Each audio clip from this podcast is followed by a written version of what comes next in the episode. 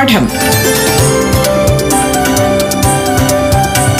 വിദ്യാ കൈരളിക്ക് ഒരു മാതൃകാ പഠനമുറി. പാഠം. നമസ്കാരം പ്രിയമുള്ളവരെ. പാഠം റേഡിയോ ക്ലാസ് മുറിയിലേക്ക് ഏവർക്കും ഹൃദ്യമായ സ്വാഗതം. ഇപ്പോൾ കേരള പാഠ്യതലത്തിലെ ഏഴാം സ്റ്റാൻഡേർഡിലെ അടിസ്ഥാന ശാസ്ത്രം ക്ലാസ് കേൾക്കാം. അവതരിപ്പിക്കുന്നത് അധ്യാപികയായ അനീഷ്യ. പ്രിയപ്പെട്ട കുട്ടികൾക്ക് നമസ്കാരം. പാഠം പരിപാടിയിൽ ഇനി ഏഴാം ക്ലാസ്സിലെ അടിസ്ഥാന ശാസ്ത്രത്തിലെ ഒമ്പതാമത്തെ യൂണിറ്റായ താപമൊഴുകുന്ന വഴികൾ വ്യത്യസ്ത ഊർജ രൂപങ്ങളെക്കുറിച്ചും ചുറ്റുപാടും നടക്കുന്ന ഊർജ മാറ്റങ്ങളെക്കുറിച്ചും നിങ്ങൾക്ക് മികച്ച ധാരണയുണ്ടല്ലോ. ഊർജത്തിന്റെ പ്രധാനപ്പെട്ട രൂപങ്ങളിലൊന്നാണ് താപമെന്നും താപം ലഭിക്കുമ്പോൾ വസ്തുക്കൾക്ക് മാറ്റം സംഭവിക്കുന്നുണ്ടെന്നും നിങ്ങൾ തിരിച്ചറിഞ്ഞിട്ടുണ്ടാവും. നമുക്ക് ചുറ്റുപാടുമുള്ള വസ്തുക്കളിൽ താപം കടത്തിവിടുന്നവയും കടത്തിവിടാത്തവയും ഉണ്ടെന്നും നിങ്ങൾക്കറിയാം. താപം ഒരിടത്തു നിന്ന് മറ്റൊരിടത്തേക്ക് പ്രവഹിക്കുന്ന സാഹചര്യങ്ങൾ നിങ്ങൾ നിത്യജീവിതത്തിൽ ധാരാളം കണ്ടിട്ടുണ്ട്. ഇത്തരത്തിൽ താപത്തെക്കുറിച്ചുള്ള പ്രാഥമികമായ അറിവുകളെ വികസിപ്പിക്കുവാനും ഊർജത്തിന്റെ പ്രധാന രൂപമെന്ന നിലയിൽ താപത്തെക്കുറിച്ച് കൂടുതൽ അറിയാനുമുള്ള പ്രവർത്തനങ്ങളാണ് ഈ യൂണിറ്റിൽ കൂടുതലായും ഉള്ളത്. ചാലനം സംവഹനം വികിരണം എന്നീ താപപ്രസരണ രീതികളെക്കുറിച്ചും അവയുടെ പ്രത്യേകതകളെക്കുറിച്ചും ധാരണ കൈവരിക്കുന്നതിന് എല്ലാ കുട്ടികൾക്കും ചെയ്യാവുന്ന നിരവധി ലളിതമായ പരീക്ഷണ പ്രവർത്തനങ്ങൾ ഈ പാഠഭാഗത്ത് തന്നെയുണ്ട്. താപം ലഭിക്കുമ്പോൾ ഖരം ദ്രാവകം വാതകം എന്നീ മൂന്നവസ്ഥകളിലുള്ള പദാർത്ഥങ്ങളും വികസിക്കുന്നത് നേരിട്ട് ബോധ്യമാകുന്നതിന് സഹായകമായ ലഘു പരീക്ഷണങ്ങൾ നമുക്ക് ഈ യൂണിറ്റിൽ പരിചയപ്പെടാം. താപീയ വികാസം കാലാവസ്ഥാ മാറ്റത്തിന് കാരണമാകുന്നത് എങ്ങനെയെന്ന് വിശദീകരിക്കുവാനും നിങ്ങളെ പ്രാപ്തരാക്കും ഈ യൂണിറ്റ്. നിത്യജീവിതത്തിലെ ചില സന്ദർഭങ്ങളിൽ താപീയ വികാസം എപ്രകാരം പ്രയോജനപ്പെടുത്തുന്നു എന്ന് വ്യക്തമാകുന്ന പ്രവർത്തനങ്ങളും ഈ യൂണിറ്റിൽ നമ്മൾ ചർച്ച ചെയ്യുന്നുണ്ട്. ചില പ്രകൃതി പ്രതിഭാസങ്ങളുടെ അപകട സാധ്യത മനസ്സിലാക്കി ആവശ്യമായ മുൻകരുതലുകൾ സ്വീകരിക്കാനുള്ള അവബോധം രൂപപ്പെടുത്താൻ നിങ്ങളെ ഈ യൂണിറ്റ് തീർച്ചയായും സഹായിക്കും. പകൽ സമയത്താണോ രാത്രിയിലാണോ കൂടുതൽ താപം അനുഭവപ്പെടുന്നത്? സൂര്യനിൽ നിന്നും പ്രകാശം ലഭിക്കുന്നതിനോടൊപ്പം താപവും ലഭിക്കുന്നുണ്ട്. അതുകൊണ്ട് തന്നെ പകൽ സമയത്തായിരിക്കും അല്ലേ കൂടുതൽ താപം അനുഭവപ്പെടുക? സൂര്യൻ പ്രകാശ സ്രോതസ് പോലെ തന്നെ താപസ്രോതസ്സുമാണ്. നിത്യജീവിതത്തിൽ പല സന്ദർഭങ്ങളിലും നാം താപം പ്രയോജനപ്പെടുത്താറുണ്ട്. ഭക്ഷണം പാകം ചെയ്യുമ്പോൾ വസ്ത്രങ്ങൾ ഇത്തിരി ഇടുമ്പോൾ വസ്തുക്കൾ ഉണക്കുമ്പോൾ ലോഹങ്ങൾ ഉരുക്കുമ്പോൾ ഒക്കെ താപം പല ഉറവിടങ്ങളിൽ നിന്നും നമുക്ക് ലഭിക്കാറുമുണ്ട്. നമ്മൾ അവയെ പ്രയോജനപ്പെടുത്താറുമുണ്ട്. എന്താണ് താപം? ഒരു പദാർത്ഥത്തെ ചൂടാക്കുമ്പോൾ അവയിലെ തന്മാത്രകളുടെ ചലനവേഗത വർദ്ധിക്കുന്നു. ചലനവേഗത കൂടുമ്പോൾ അവയുടെ ഗതികോർജവും കൂടുന്നു. പദാർത്ഥങ്ങളുടെ തന്മാത്രകളുടെ ആകെ ഗതികോർജമാണ് താപം. ഒരു സ്റ്റീൽ സ്പൂണിൽ അല്പം ജലമെടുത്ത് സ്പിരിറ്റ് ലാമ്പിന്റെ ജ്വാലയിൽ കാണിക്കുക. വെള്ളം ചൂടാകുന്നുണ്ട്. ആദ്യമായി സ്പൂൺ ചൂടാകും. ഒപ്പം തന്നെ വെള്ളവും ചൂടാകാറുണ്ട്. സ്പിരിറ്റ് ലാമ്പിൽ നിന്നാണ് സ്പൂണിന് താപം ലഭിച്ചത്. ആ സ്പൂണിൽ നിന്നാണ് സ്പൂണിനുള്ളിലുള്ള വെള്ളത്തിന് താപം ലഭിച്ചത്. സ്പിരിറ്റ് ലാമ്പിലെ ജ്വാല അതിൽ നിന്നുള്ള താപം സ്പൂണിനെ ചൂടാക്കുകയും സ്പൂണിന്റെ താപം വെള്ളത്തിനെ ചൂടാക്കുകയും ചെയ്യുന്നു. അതായത് താപം ഇങ്ങനെ ഒരിടത്തു നിന്ന് മറ്റൊരിടത്തേക്ക് പ്രവഹിക്കുന്നു. ഇത്തരത്തിൽ താപം പ്രവഹിക്കുന്നതിനെ താപപ്രേഷണം അഥവാ ഹീറ്റ് ട്രാൻസ്മിഷൻ എന്നാണ് പറയുന്നത്. ഇതിനായി മറ്റൊരു ലഘുപ്രവർത്തനം കൂടി ചെയ്തു നോക്കാം. ഒരു നീളമുള്ള കടലാസ് കട്ടിയിൽ മടക്കി മെഴുകുതിരി ജ്വാലയിൽ കാണിച്ച് കത്തിക്കുക. അതോടൊപ്പം തന്നെ മറ്റൊരാൾ ഇരുമ്പ് കമ്പി മെഴുകുതിരി ജ്വാലയിൽ കാണിക്കുക. ഏത് വസ്തു ചൂടാക്കിയപ്പോഴാണ് കയ്യിൽ ചൂടനുഭവപ്പെടുക?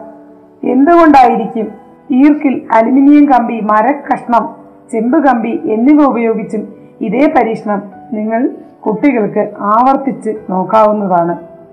ഏതെല്ലാം വസ്തുക്കൾ ചൂടാക്കിയപ്പോഴാണ് കയ്യിൽ ചൂട് തട്ടുന്നത്? തീർച്ചയായും അലുമിനിയം കമ്പി ചെമ്പ് കമ്പി എന്നീ ലോഹ കഷ്ണങ്ങൾ ഉപയോഗിച്ച് ഈ പരീക്ഷണം ചെയ്യുമ്പോൾ കയ്യിൽ ചൂട് തട്ടുന്നു. അതെ താപത്തെ ലോഹങ്ങൾ നന്നായി കടത്തിവിടുന്നുണ്ട്. അതായത് മെഴുകുതിരി ജ്വാലയിലെ താപം ചെമ്പ് കമ്പിയോ അലുമിനിയം കമ്പിയോ പോലുള്ള ലോഹങ്ങൾ വഴി നമ്മുടെ കയ്യിലേക്ക് പ്രവഹിക്കുന്നു. ഇത്തരത്തിൽ താപം പ്രേഷണം ചെയ്യുന്ന അല്ലെങ്കിൽ താപം പ്രവഹിക്കുന്ന വിവിധ രീതികൾ നമുക്ക് ഈ യൂണിറ്റിൽ പഠിക്കുവാനുണ്ട്. അതിനായി ഒരു പരീക്ഷണം ചെയ്തു നോക്കാം. താപപ്രേഷണം വിവിധ രീതികളിൽ കണ്ടെത്തുന്നതിന് വേണ്ടി നമ്മൾ ചെയ്യേണ്ട ആദ്യത്തെ പരീക്ഷണമാണ്. ഒരു ഹാക്സോ ബ്ലേഡിൽ തുല്യമായ അകലത്തിൽ മെഴുക് ഉപയോഗിച്ച് മൊട്ടുസൂചികൾ ഒട്ടിക്കുക. ഒരറ്റം മെഴുകുതിരി ഉപയോഗിച്ച് മെഴുകുതിരി ജ്വാലയിൽ കാണിച്ച് ചൂടാക്കുക. ചൂടാകുന്നതിനനുസരിച്ച് ക്രമേണ മൊട്ടുസൂചികൾ മെഴുകുപയോഗിച്ച് ഹാക്സോ ബ്ലേഡിൽ ഒട്ടിച്ചു വെച്ച മൊട്ടുസൂചികൾ ഓരോന്നായി താഴെ വീഴുന്നത് നമുക്ക് കാണുവാൻ കഴിയും. അവസാനമായി വീഴുന്നത് തീർച്ചയായും മെഴുകുതിരി ജോലയിൽ നിന്നും ഏറ്റവും അകലെയുള്ള ഹാക്സോ ബ്ലേഡ് പിടിച്ചിരിക്കുന്ന കൈയോടടുത്ത മൊട്ടുസൂചിയായിരിക്കും ഏറ്റവും അവസാനം താഴെ വീഴുന്നത്. അതുപോലെ തന്നെ മെഴുകുതിരി ജോലയോട് ഏറ്റവും അടുത്ത് നിൽക്കുന്ന ഹാക്സോ ബ്ലേഡിന്റെ അറ്റത്ത് ഒട്ടിച്ചു വെച്ച മുട്ടുസൂചി ആയിരിക്കും ആദ്യം താഴെ വീഴുന്നത്. അതായത് താപം മെഴുകുതിരി ജ്വാലയിൽ നിന്ന് ഹാക്സോ ബ്ലേഡിലൂടെ വളരെ ക്രമാനുഗതമായി സഞ്ചരിച്ചാണ് നമ്മുടെ കയ്യിലേക്ക് എത്തുന്നത്. എല്ലാ പദാർത്ഥങ്ങളും തന്മാത്രകളാൽ നിർമ്മിതമാണ്. ഖരവസ്തുക്കളിൽ തന്മാത്രകൾ അടുത്തടുത്തായാണ് സ്ഥിതി ചെയ്യുന്നത്. ഹാക്സോ ബ്ലേഡിന്റെ ഒരറ്റത്ത് താപം ലഭിക്കുമ്പോൾ ആ ഭാഗത്തുള്ള തന്മാത്രകൾ താപം സ്വീകരിച്ച് തൊട്ടടുത്തുള്ള തന്മാത്രകളിലേക്ക് കൈമാറ്റം ചെയ്യുന്നു. ഇവിടെ തന്മാത്രകളുടെ യഥാർത്ഥത്തിലുള്ള സ്ഥാനമാറ്റം ഉണ്ടാകുന്നില്ല. ഇത്തരത്തിൽ താപം പ്രേഷണം ചെയ്യപ്പെടുന്ന രീതിക്കാണ് ചാലനം എന്ന് പറയുന്നത്. അതായത് തന്മാത്രകളുടെ സ്ഥാനമാറ്റം കൂടാതെയുള്ള താപ കൈമാറ്റത്തെ ചാലനം എന്ന് പറയുന്നു. ചാലനം വഴി താപം നന്നായി കടത്തിവിടുന്ന വസ്തുക്കളെ സുചാലകങ്ങൾ അഥവാ ഗുഡ് കണ്ടക്ടേഴ്സ് എന്നും കടത്തിവിടാത്തവയെ താപം കടത്തിവിടാത്തവയെ കുചാലകങ്ങൾ അഥവാ പോർ കണ്ടക്ടേഴ്സ് എന്ന് പറയുന്നു. നിങ്ങളുടെ വീട്ടിൽ അടുക്കളയിൽ ഉപയോഗിക്കുന്ന പ്രഷർ കുക്കറിന്റെയും നോൺ സ്റ്റിക്ക് പാത്രങ്ങളുടെയും ഒക്കെ കൈപ്പിടി ബേക്കലേറ്റ് പോലുള്ള പദാർത്ഥങ്ങൾ കൊണ്ടാണ് നിർമ്മിക്കാറുള്ളത്. കാരണം ഇത്തരത്തിൽ ബേക്കലേറ്റ് പോലുള്ള പദാർത്ഥങ്ങൾ കുചാലകങ്ങളാണ്. അതായത് താപത്തെ കടത്തിവിടാത്ത വസ്തുക്കളാണ്. ഇസ്തിരിപ്പെട്ടി ഫ്രൈയിങ് പാൻ തുടങ്ങിയ മറ്റു വീട്ടുപകരണങ്ങളുടെ കൈപ്പിടിയും നിങ്ങൾക്ക് നിരീക്ഷിച്ചു നോക്കാവുന്നതാണ്. എങ്കിൽ തന്നെയും താപത്തെ നന്നായി കടത്തിവിടുന്ന സുചാലകങ്ങളിലും ഉണ്ട് ചില കൗതുകങ്ങൾ. താപപ്രേഷണം ലോഹങ്ങളിലെല്ലാം അതായത് താപപ്രേഷണം ചെയ്യപ്പെടുന്നതിൽ മിക്ക പദാർത്ഥങ്ങളും ലോഹങ്ങളായിരിക്കും. ഇത്തരം ലോഹ പദാർത്ഥങ്ങളിൽ പോലും താപം ഒരേ രീതിയിലല്ല പ്രേഷണം ചെയ്യപ്പെടുന്നത്. താപം പ്രേഷണം ചെയ്യപ്പെടുന്ന പദാർത്ഥങ്ങളായ സുചാലകങ്ങൾ ഏറിയ പങ്കും ലോഹങ്ങളാണ്. ഇത്തരം ലോഹങ്ങളിൽ തന്നെ തുല്യ നീളവും വണ്ണവുമുള്ള ലോഹങ്ങൾ എടുത്താൽ പോലും താപത്തെ പ്രേഷണം ചെയ്യുന്നത് ഒരേ രീതിയിലായിരിക്കില്ല. ഇതിനായി നമുക്കൊരു ലളിതമായ പരീക്ഷണം ചെയ്തു നോക്കാം. തുല്യ നീളവും വണ്ണവുമുള്ള ഇരുമ്പ് ചെമ്പ് അലുമിനിയം കമ്പികൾ എടുത്ത് മൂന്ന് മരക്കട്ടകളിൽ പാഠപുസ്തകത്തിലെ ചിത്രത്തിൽ കാണുന്നത് പോലെ ക്രമീകരിക്കുക. കമ്പികൾക്ക് പകരം ലാബിൽ ലഭ്യമായ തുല്യ വലിപ്പത്തിലുള്ള ഇരുമ്പ് അലുമിനിയം ചെമ്പ് തകിടുകളും നമുക്ക് ഉപയോഗിക്കാവുന്നതാണ്. ഓരോ കമ്പിയുടെയും അഗ്രഭാഗത്ത് മെഴുകുപയോഗിച്ച് ഒരു മൊട്ടുസൂചി ഉറപ്പിച്ചു വെക്കുക. മൂന്ന് കമ്പിയും ചേരുന്ന ഭാഗം പിരിട്ട് ലാമ്പ് ഉപയോഗിച്ച് തുല്യ അളവിൽ താപം കിട്ടത്തക്ക വിധം ചൂടാക്കുക. നമുക്ക് കാണാൻ കഴിയുന്നത് എല്ലാ മൊട്ടുസൂചികളും ഒരേ സമയത്തല്ല താഴെ വീഴുന്നത്.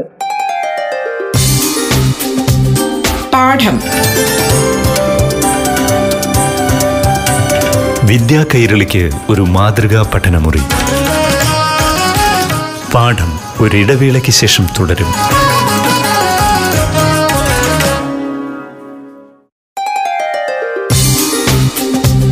പാഠം. വിദ്യാ കൈരളിക്ക് ഒരു മാതൃകാ പഠനമുറി. പാഠം തുടരുന്നു. ചെമ്പ് തകിടിൽ ഒട്ടിച്ചു വെച്ചിരിക്കുന്ന മൊട്ടുസൂചി ആദ്യം താഴെ വീഴുന്നു. രണ്ടാമതായി അലുമിനിയം തകിടിൽ അല്ലെങ്കിൽ അലുമിനിയം കമ്പിയിൽ ഇങ്ങേയറ്റത്തായി ഒട്ടിച്ചു വെച്ചിരിക്കുന്ന മൊട്ടുസൂചി രണ്ടാമത് താഴെ വീഴുന്നു. ഏറ്റവും ഒടുവിലായി ഇരുമ്പ് കമ്പി അല്ലെങ്കിൽ ഇരുമ്പ് തകിടിൽ ഒട്ടിച്ചു വെച്ചിരിക്കുന്ന മുട്ടുസൂചി താഴെ വീഴുന്നു.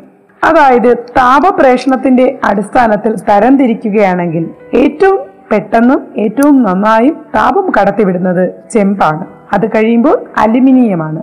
ഏറ്റവും സാവധാനത്തിൽ താപത്തെ കടത്തിവിടുന്നത് അല്ലെങ്കിൽ ഏറ്റവും മോശമായ രീതിയിൽ താപത്തെ കടത്തിവിടുന്നത് ഇരുമ്പാണ്.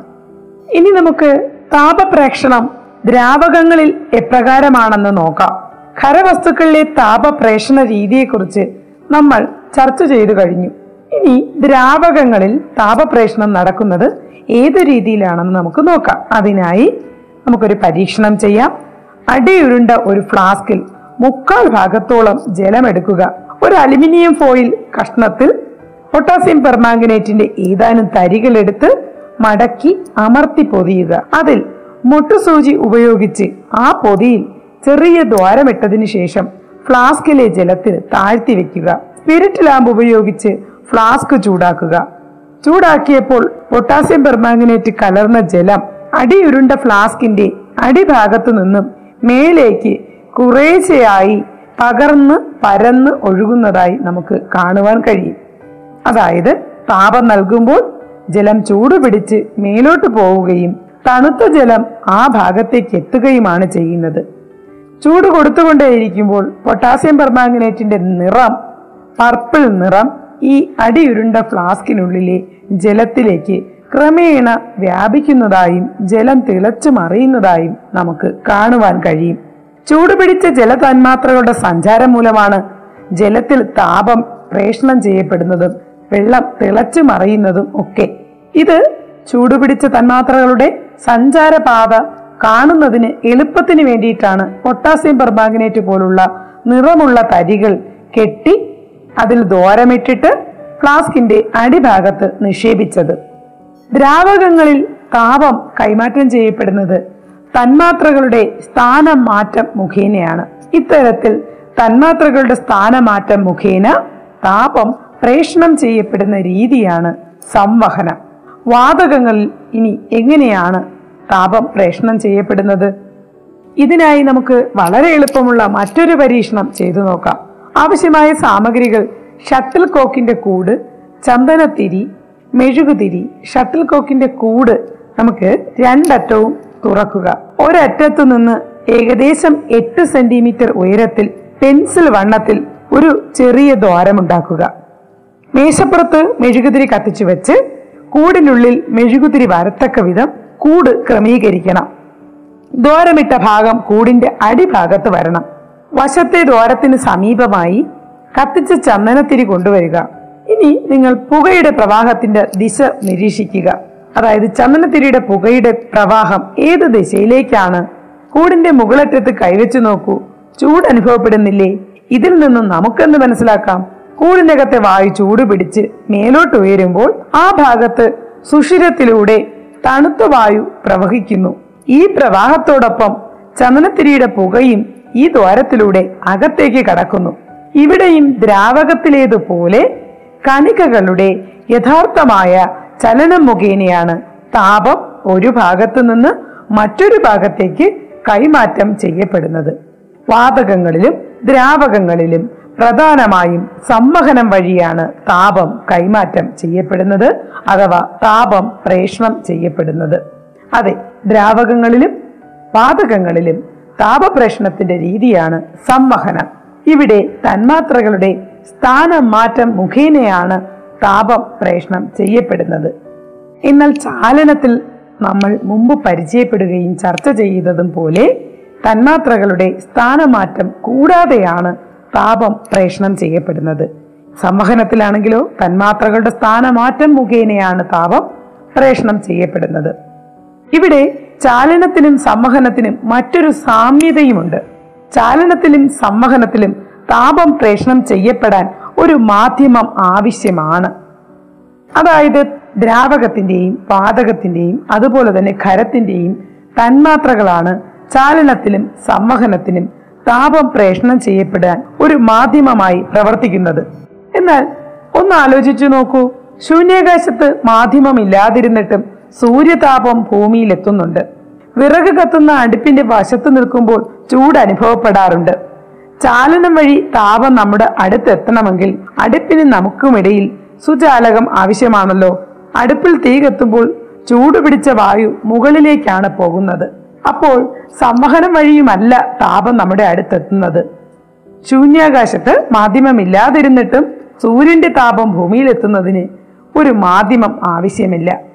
എങ്കിലും നമുക്ക് ചൂട് അനുഭവപ്പെടുന്നു അതായത് മാധ്യമത്തിന്റെ സഹായമില്ലാതെയും താപപ്രേക്ഷണം സാധ്യമാണ് എന്ന സാധ്യതയിലേക്കാണ് ഇത് വിരൽ ചൂണ്ടുന്നത്.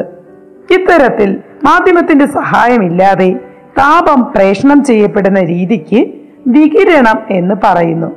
മിനുസമുള്ള പ്രതലം വികിരണ താപത്തെ പ്രതിപതിപ്പിക്കും. വികിരണം വഴി താപം പ്രസരണം ചെയ്യപ്പെടുന്ന ചില സന്ദർഭങ്ങൾ. പ്രകാശിച്ചുകൊണ്ടിരിക്കുന്ന വൈദ്യുത ബൾബിൽ നിന്ന് താപം താഴെ എത്തുന്നത്. ഇൻകുബേറ്ററിൽ മുട്ട വിരിയുന്നത്. തീ കായുമ്പോൾ നമുക്ക് താപം ലഭിക്കുന്നത്. ഇവയൊക്കെ വികിരണം വഴി താപം പ്രസരണം ചെയ്യപ്പെടുന്ന ചില സന്ദർഭങ്ങൾ മാത്രമാണ്. ഇനി താപപ്രേഷണം സംബന്ധിച്ച് നാം മനസ്സിലാക്കിയ കാര്യങ്ങൾ നമുക്ക് ഇങ്ങനെ ക്രോഡീകരിക്കാം.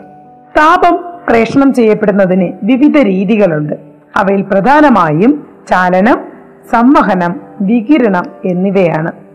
തന്മാത്രകളുടെ യഥാർത്ഥത്തിലുള്ള സ്ഥാനമാറ്റം ഇല്ലാതെ ഒരു വസ്തുവിന്റെ ഒരറ്റത്തു നിന്ന് മറ്റേ അറ്റത്തേക്ക് താപം പ്രേഷണം ചെയ്യപ്പെടുന്ന രീതിയാണ് ചാലനം. എന്നാൽ ദ്രാവകങ്ങളിലും വാതകങ്ങളിലും തന്മാത്രകളുടെ യഥാർത്ഥ സ്ഥാനമാറ്റം മുഖേന താപം പ്രേഷണം ചെയ്യപ്പെടുന്ന രീതിയാണ് സംവഹനം. ഇനിയോ മാധ്യമത്തിന്റെ സഹായമില്ലാതെ താപം ഒരിടത്തു നിന്ന് മറ്റൊരിടത്തേക്ക് എത്തുന്ന രീതിയാണ് വികിരണം.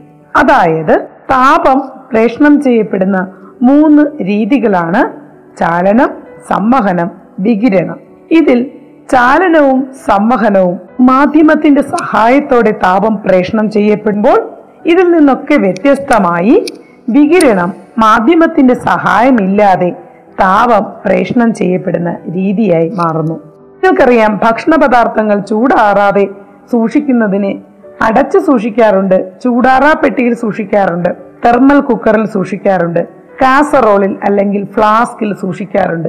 എങ്ങനെയായിരിക്കും ഇത്തരത്തിലുള്ള സംവിധാനങ്ങളിൽ ചൂട് നഷ്ടപ്പെടാതെ സൂക്ഷിക്കുക?